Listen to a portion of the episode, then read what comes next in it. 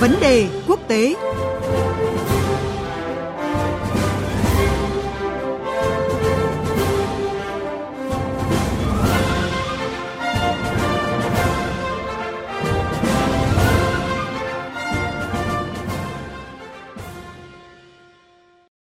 Thưa quý vị và các bạn, sau 3 ngày hoạt động tích cực và sôi nổi, chuỗi hội nghị cấp cao ASEAN lần thứ 38 và 39, các hội nghị cấp cao giữa ASEAN và các đối tác do Brunei là chủ trì, tổ chức theo hình thức trực tuyến, đã kết thúc với nhiều kết quả đáng ghi nhận.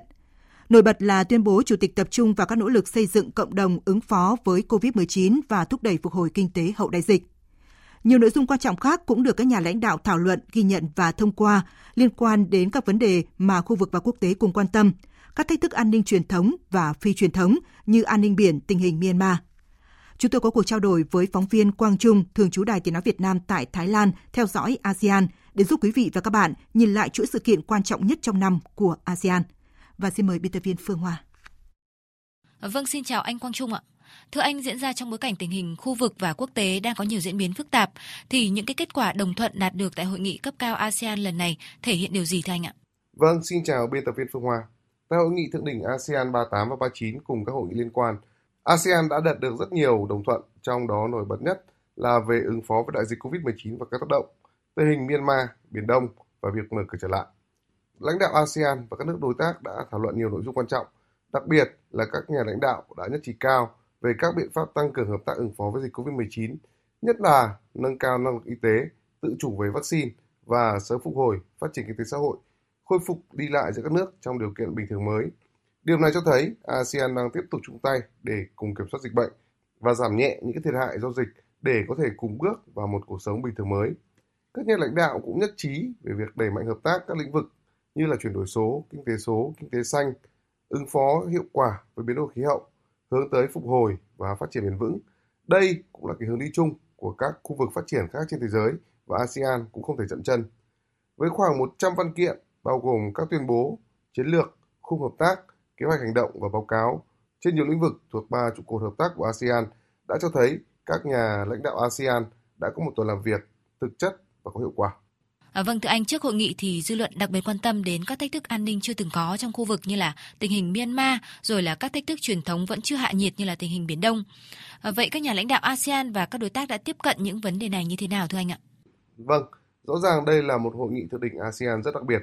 vì là lần đầu tiên trong lịch sử một quốc gia thành viên là Myanmar không tham dự. Về vấn đề này thì các nhà lãnh đạo ASEAN đã khá nhất trí quan điểm khi không mời người đứng đầu chính quyền quân sự Myanmar tham dự hội nghị mà thay vào đó là một nhân vật phi chính trị. Tuy nhiên, phía Myanmar đã phản ứng bằng cách không cử đại diện.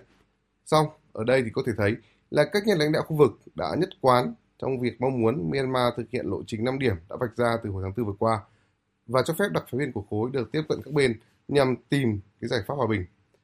Ngay cả một số nhà lãnh đạo có xu hướng thân với quân đội Myanmar, như là Thủ tướng Thái Lan Prayut chan hay là Thủ tướng Campuchia Hun Sen, thì cũng đã thay đổi lập trường và thống nhất với cách xử lý vấn đề theo tiếng nói số đông của khối. Vấn đề Myanmar rõ ràng là một thách thức lớn đối với khối ASEAN trong năm nay và thậm chí là cả trong thời gian tới. Chủ tịch mới của ASEAN là Campuchia thì cũng đã gây áp lực lên chính quyền quân sự Myanmar. Theo Bộ trưởng Ngoại giao Campuchia thì các nhà lãnh đạo ASEAN vẫn tôn trọng những nguyên tắc là không can thiệp vào nội bộ của quốc gia thành viên. Song, tình hình ở Myanmar tiếp tục sẽ là một chủ đề được quan tâm đặc biệt vì nó tác động tiêu cực tới khu vực và uy tín của ASEAN đối với người dân Myanmar. Còn về tình hình Biển Đông, thì ASEAN tiếp tục nhất trí coi đây là một vấn đề chung của khu vực, chứ không phải riêng của quốc gia nào. Lãnh đạo các nước đều đề cao tinh thần trách nhiệm, tinh thần thượng tôn pháp luật, giải quyết bất đồng bằng các biện pháp hòa bình, thực hiện đầy đủ và hiệu quả tuyên bố ứng xử của các bên ở Biển Đông DOC và xây dựng bộ quy tắc ứng xử tại Biển Đông COC hiệu lực hiệu quả, phù hợp với luật pháp quốc tế, trong đó có Công ước Liên Hợp Quốc về luật biển UNCLOS 1982.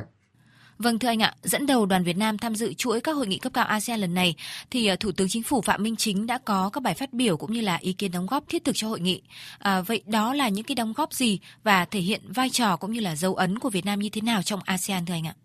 Trong các bài phát biểu của mình tại hội nghị, thì Thủ tướng Phạm Minh Chính đã đề xuất hai trọng tâm phát triển ASEAN cần tập trung trong thời gian tới và được các nhà lãnh đạo các quốc gia thành viên tán thành và nhất trí cao. Thứ nhất là ASEAN cần có cách tiếp cận đồng bộ, tổng thể và linh hoạt về kiểm soát dịch COVID-19, mà ở đây là sự tham gia của cả cộng đồng, hướng tới người dân, doanh nghiệp là trung tâm và là chủ thể. Các bên sẽ cùng tích cực tháo gỡ khó khăn do tác động của đại dịch trên cái tinh thần lợi ích hài hòa, rủi ro chia sẻ. Đây cũng là cái cách mà Việt Nam đã áp dụng trong thời gian qua và rất có thể sẽ là của các quốc gia khác trong khu vực trong thời gian tới. Để làm được điều này, Thủ tướng Phạm Minh Chính đề nghị ASEAN cần chuyển sang chiến lược mới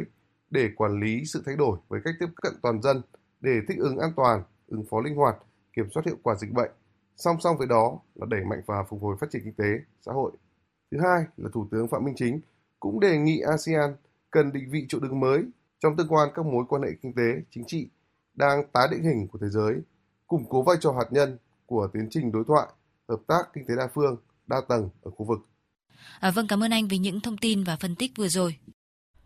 Quý vị và các bạn vừa nghe nội dung trao đổi với phóng viên Đài Tiếng Nói Việt Nam theo dõi khu vực ASEAN về kết quả nổi bật của Hội nghị cấp cao ASEAN lần thứ 38 và 39, các hội nghị cấp cao giữa ASEAN với các đối tác.